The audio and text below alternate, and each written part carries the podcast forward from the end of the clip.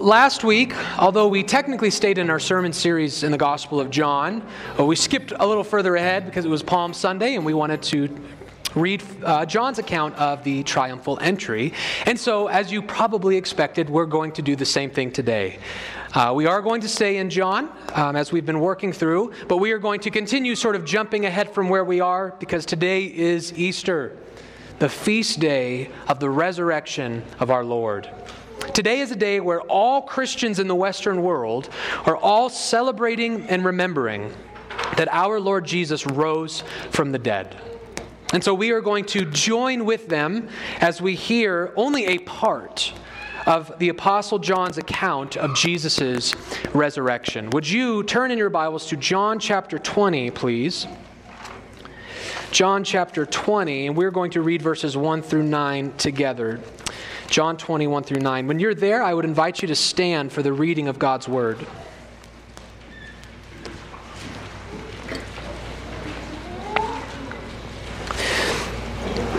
John 21 through 9, thus saith the Lord. Now, on the first day of the week, Mary Magdalene came to the tomb early while it was still dark and saw that the stone had been taken away from the tomb. So she ran and went to Simon Peter and the other disciple, the one whom Jesus loved, and said, They have taken the Lord out of the tomb, and we do not know where they have laid him. So Peter went out with the other disciple, and they were going toward the tomb. Both of them were running together, but the other disciple outran Peter and reached the tomb first. And stooping to look in, he saw the linen cloths lying there, but he did not go in. Then Simon Peter came, following him, and went into the tomb. He saw the linen cloths lying there, and the face cloth which had been on Jesus' head, not lying with the linen cloths, but folded up in a place by itself. Then the other disciple who had reached the tomb first also went in, and he saw and believed. For as yet they did not understand the scripture that he must rise from the dead. This bars the reading of God's word. Please be seated.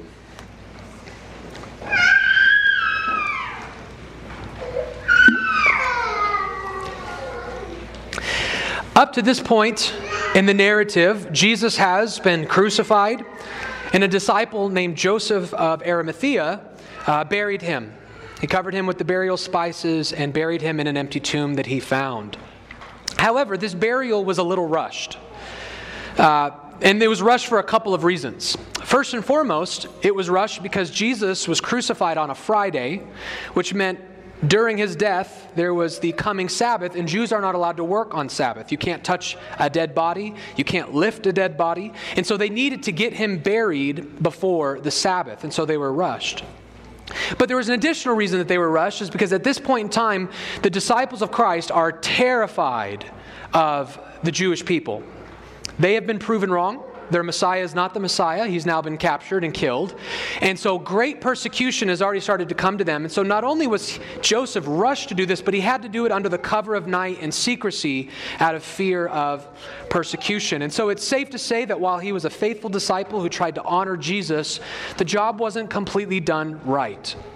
And so this led Mary Magdalene, and we know from the other Gospels accounts that she was not alone. John focuses only on her, but she, other women were with her they decided, well, we, we want to go and pay tribute properly to the body. We don't know how we're going to get the stone removed, and maybe we'll meet someone there who's willing to do it, but let's at least try to get the body um, buried properly. But they as well could not do that on the Sabbath, and so they had to wait for Sunday morning. They had to wait for the first day of the week. And they too, out of fear of the Jews, left very early hiding under the cloak of darkness to go and pay tribute to Jesus' body. But as they get there, something disturbs them. The stone has already been moved. This is a very scary and sad revelation for them. The reason it's so scary and so sad is because grave robbing was a very common experience in the first century Israel. As a matter of fact, it was extremely common just throughout the entire Roman Empire so common that actually Rome how it was constantly coming up with these very new severe laws and penalties against it. Grave robbing was incredibly common. And so as they approach and they see the tomb open, that's probably their first assumption Jesus has been stolen.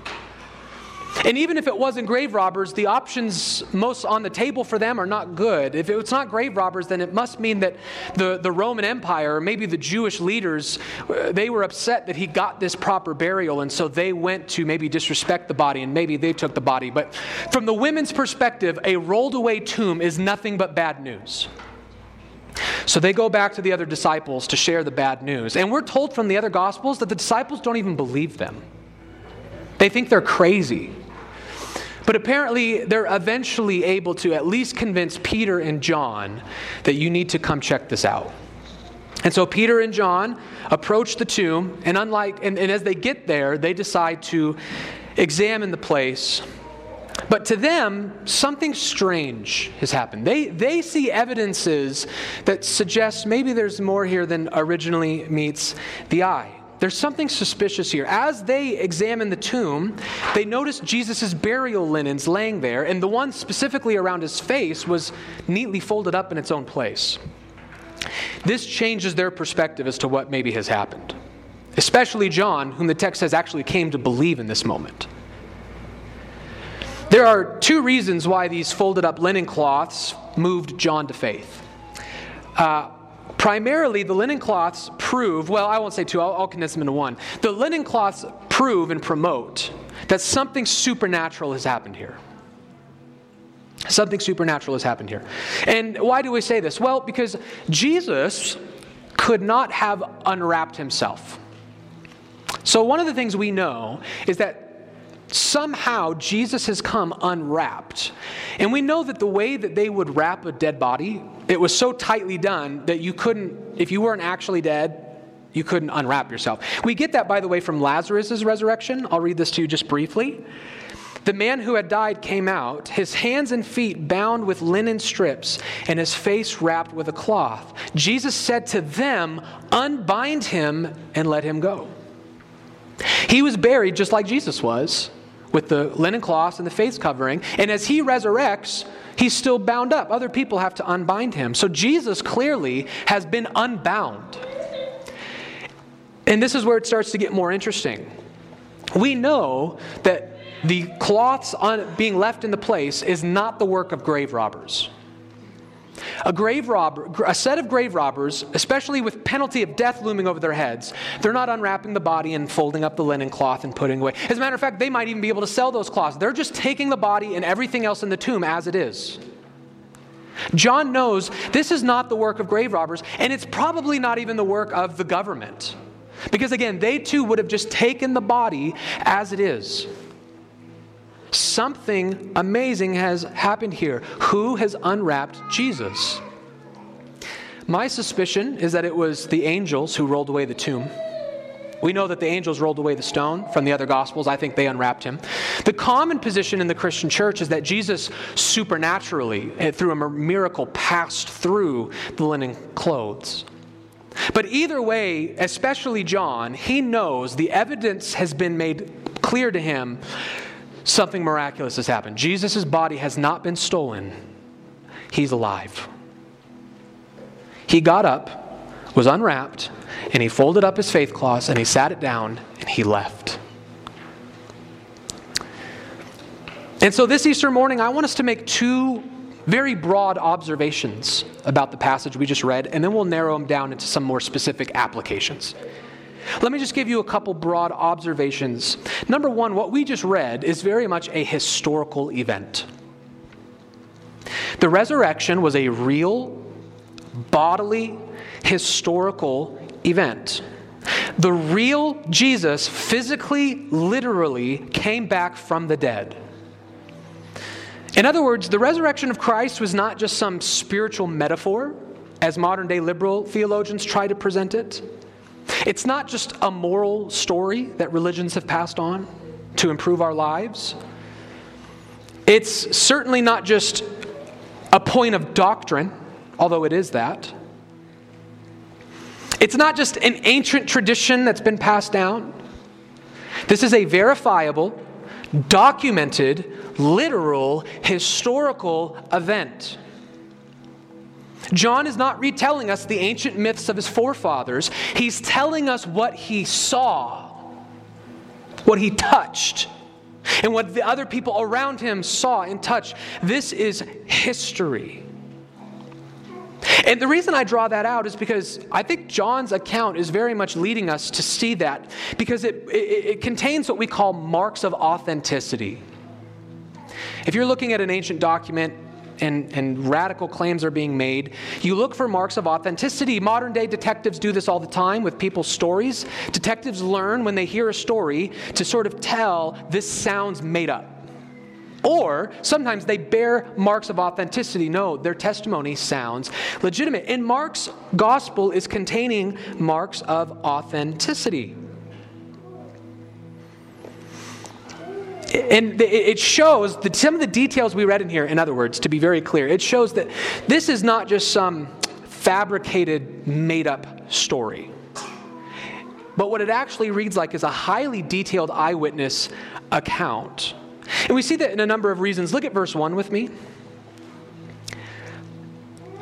Now, on the first day of the week, Mary Magdalene came to the tomb early while it was still dark and saw that the stone had been taken away from the tomb. Let's stop there. Notice that, that John is being very specific as to the timing of the events. He's telling us it happened on this day at this time. What you'll notice, uh, my wife gets really into true crime stuff, and so we watch a lot of like, you know, uh, what are they called? Murder documentaries, I guess. And to me, a, a, really fascinating thing, one thing I love to watch is I love to watch detectives grill and question suspects. And one of, you know, it's a common thing you'll notice when someone is lying is they don't like to be specific. Usually, it's the detectives having to say, okay, what day did this happen? Okay, what time did this happen? Was it dark? Was it light out? What could you see? Was there anyone with you? What time was it? Did you notice anything? They've got to get the details out because the liar doesn't want details because the more details involved, the more you have to hang them with.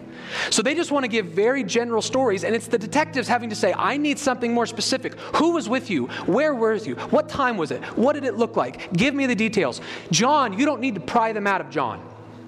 He's, he's offering them to you freely. I will tell you the exact date and the exact time and exactly where we were. What else do you want to know? He is bearing marks. He's not hiding anything. He's being very, very specific here. But there's even more. Look at verses 3 through 6 with me. So Peter went out with the other disciple, and they were going toward the tomb. Both of them were running together, but the other disciple outran Peter and reached the tomb first. And stooping to look in, he saw the linen cloths lying there, but he did not go in. Then Simon Peter came following him, and he went into the tomb. He saw the linen cloths lying there. What was the point of telling us all that? Why did we need to know that they left at the same time, but John's faster? John outran Peter, and he got there first. Apparently, that's important. But it's also important to know that even though he outran Peter and got there first, he just looked in, he didn't go in. It wasn't until Peter got there that Peter led the charge and went in, and then John came in. What's the point of all these details? You know what the answer is? I don't know. I don't know. Um, you will find ancient commentators who will turn these into like analogies, um, and they will they will draw these big spiritual applications from it. And I, I tend to not follow that. Um, I, I, prefer actually Augustine's approach. Augustine, in his commentary, said, speaking of all these details, he says, I'm sure that there's a real spiritual, theological meaning and relevance to all this, but I have neither the time nor the interest to find it out. That's kind of my approach. I don't know what theological significance is behind all of these details, but here's what I do know that these details make the story far more authentic. John is very clearly telling us the things he saw and experienced down to the last little minute detail, the stuff that even a detective would be like, okay, John, I, I don't care about all that. It's like these highly irrelevant. It's because he's just telling us the story so much so he's willing to tell us when we left, who ran faster, who got there first, but who went in first. Uh, I, I think you may, maybe get the point. These are not random, made up, generalized stories.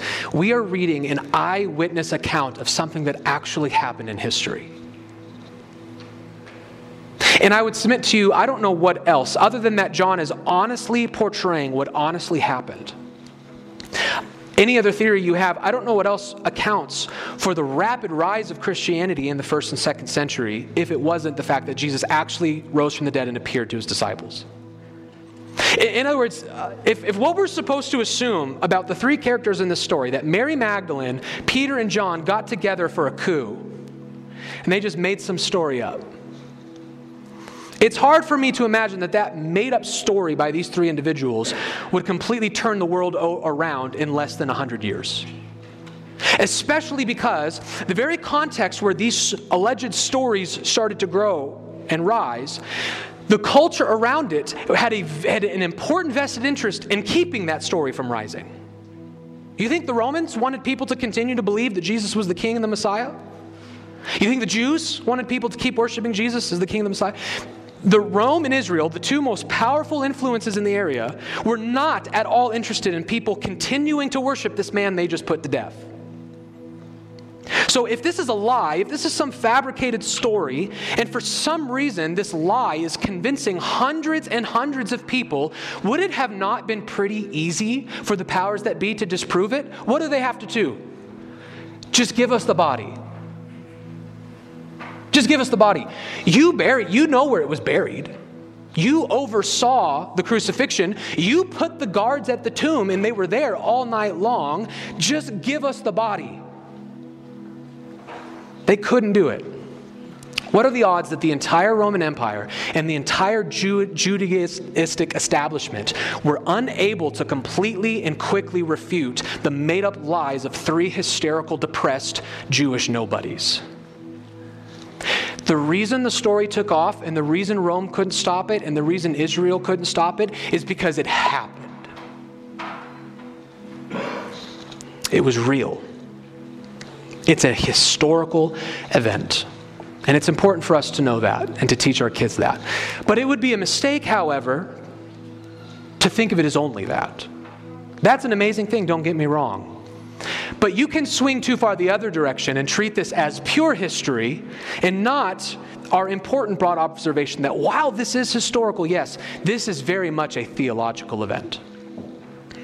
It's not just a historical event. Broad observation number two this is a very much theological event. Look at verses 8 and 9 with me. Then the other disciple who had reached the tomb first also went in, and he saw and believed. For as yet they did not understand the scripture that he must rise from the dead.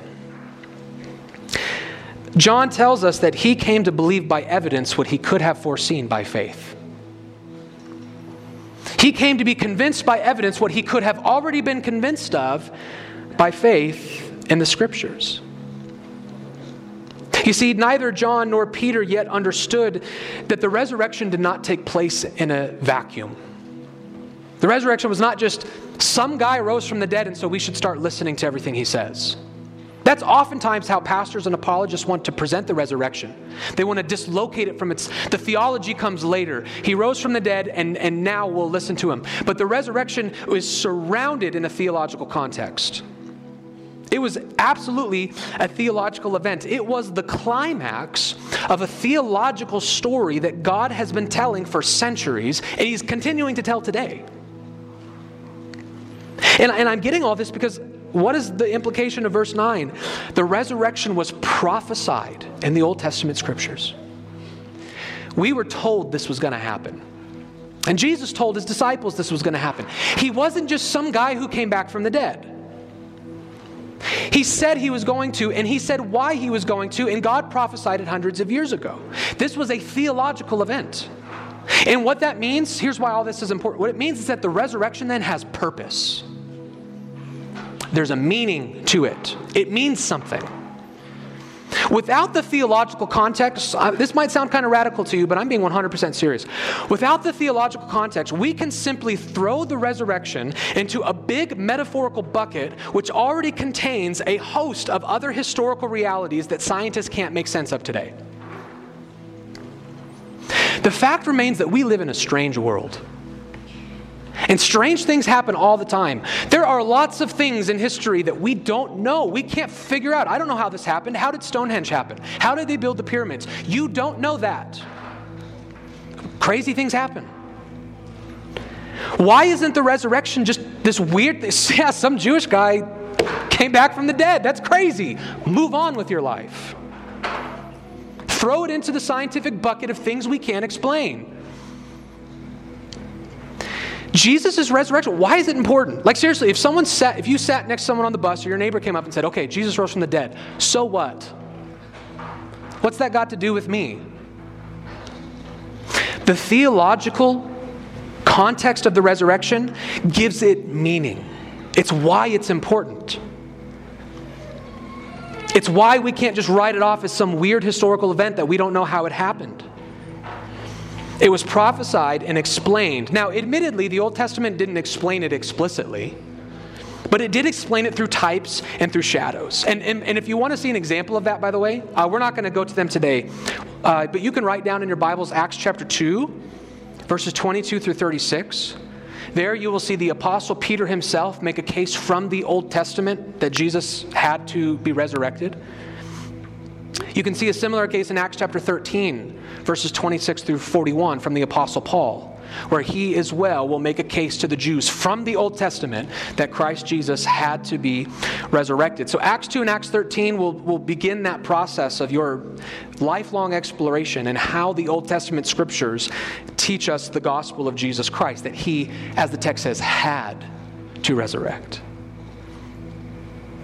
But the point I want us to again really understand is that this was a theological event in a theological context, and that means it has meaning for us. And so here's what I want us to do with the rest of our time I want us to get really specific. What does it mean?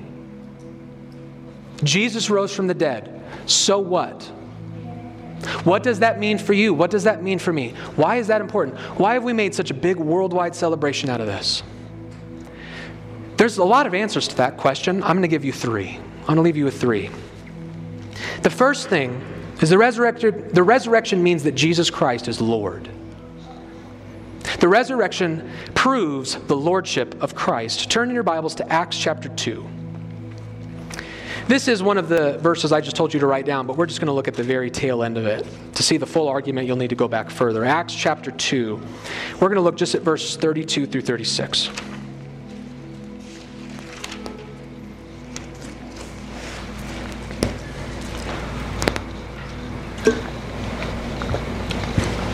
After Peter proves both evidentiary and from the Old Testament, primarily from the Old Testament, proves that Jesus Christ rose from the dead. Here's his conclusion Acts chapter 2, beginning in verse 32. This Jesus God raised up, and of that we are all witnesses. Being therefore exalted at the right hand of God, and having received from the Father the promise of the Holy Spirit, he has poured out this that you yourselves are seeing and hearing. For David did not ascend into the heavens, but he himself says, The Lord said to my Lord, Sit at my right hand until I make your enemies your footstool. Let all the house of Israel therefore know for certain that God has made him both Lord and Christ, this Jesus whom you crucified. Peter is very clear that this reference to the Messiah being ascended to the power of God after his resurrection is not about David, it's about Jesus. And the promise of the resurrection is that he would ascend to God where he would, David's Lord, so not David himself, but David's Lord would sit at the right hand of Yahweh until Yahweh makes all his enemies a footstool at his feet. In other words, Peter's application, Christ rose from the dead, that makes him Lord of the nations. That makes him Lord of everything. He has all authority in heaven and on earth. He is the King of kings. And how do we know this? Because God raised him from the dead and seated him in heaven at his right hand. Jesus is Lord. He rose from the dead. But that leads nicely into the second application. Jesus is Lord, which means, which proves, his resurrection proves the day of judgment. That Jesus resurrected proves that each and every person will stand before him in judgment. Keep stay in the book of Acts, but turn over to Acts chapter 17.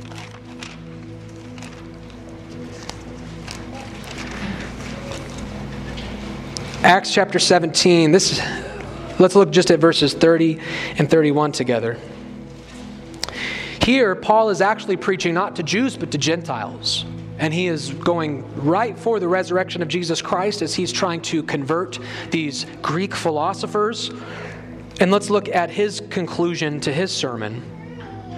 Verse 30 of Acts 17.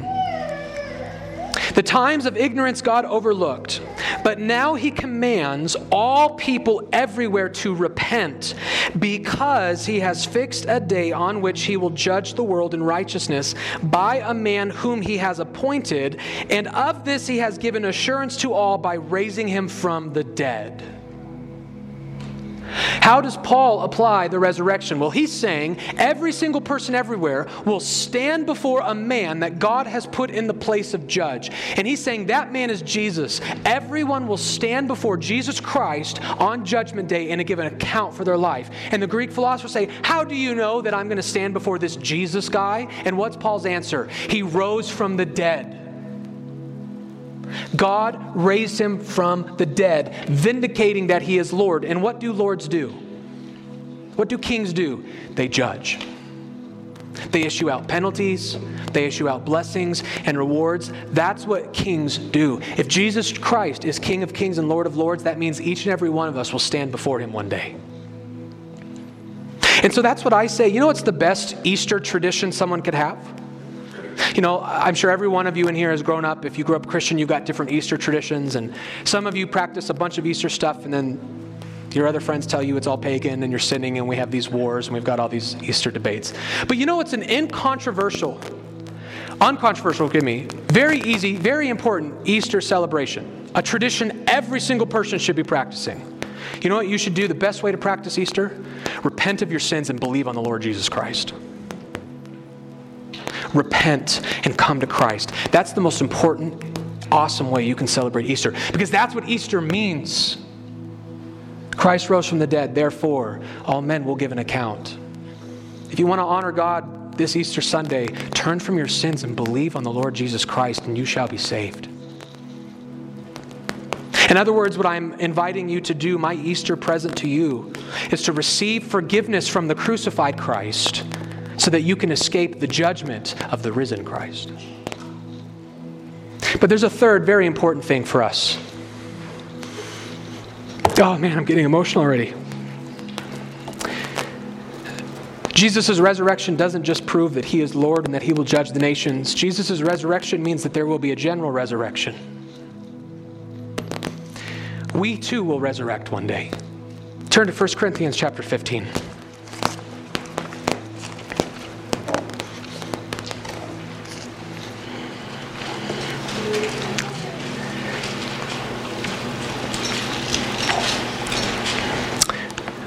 We're going to begin in verse 20. Paul is actually refuting some false teachers came into the church at Corinth, and they denied the bodily resurrection. They just saw resurrection as maybe a spiritual metaphor. Maybe we'll live spiritually, but, but we won't actually resurrect from the dead. And Paul refutes that idea, and then he turns to proclaim the truth to them. And notice what he says in verse 20. But in fact, Christ has been raised from the dead, the first fruits of those who have fallen asleep. For as by a man came death, by a man has come also the resurrection of the dead. For as in Adam all die, so also in Christ shall all be made alive. But each in his own order Christ the firstfruits, then at his coming those who belong to Christ.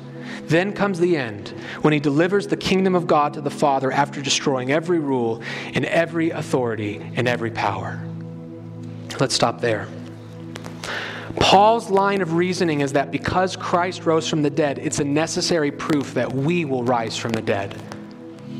And he makes that connection because of his covenantal understanding with the Old Testament. In the same way that we were once under Adam, and Adam's death brought death to us, well, in the new covenant, we're now under Christ. And so if Christ lives, what is he going to give us? Life. In Adam's covenant, Adam will give you what only he can give you, which is condemnation and death. In Christ's covenant, he will give you what only he can give you, which is righteousness and life. And his life is not just some general theological term, we're talking literally. He rose from the dead bodily to live forever. That's the life you share in, that's the life you participate in. Christ's resurrection means you're going to resurrect if you're in him. Paul describes this uh, metaphorically as the first fruits. And what he's appealing to is in the Old Testament part of the law, a certain portion of the harvest would have to go to the temple. And the first blooming sprout, whatever you call it, the first fruit that you see was always brought to the temple first. And this sort of served the same purposes that we use with down payments. Right? You put a down payment on a house or a car. The purpose of a down payment is to give a, a lump sum up front, and that sort of gives a surety that the rest is coming. Here's, here's, here's, a, here's a small portion, and that just sort of assures you that I, I, I will be faithful and I will bring the rest. A first fruit offering is very much like a down payment. So, what Paul is saying is Christ is the down payment of resurrection. He resurrected bodily and stood before God and said, I'm the down payment, the rest is coming soon. I'm the first of many the first fruit of those who have fallen asleep. I'm the down payment. There is a general resurrection coming soon. Everyone that I know, everyone that is in me, everyone that believes me, they will experience this glorious resurrection with me in due time. Christ's resurrection means your resurrection.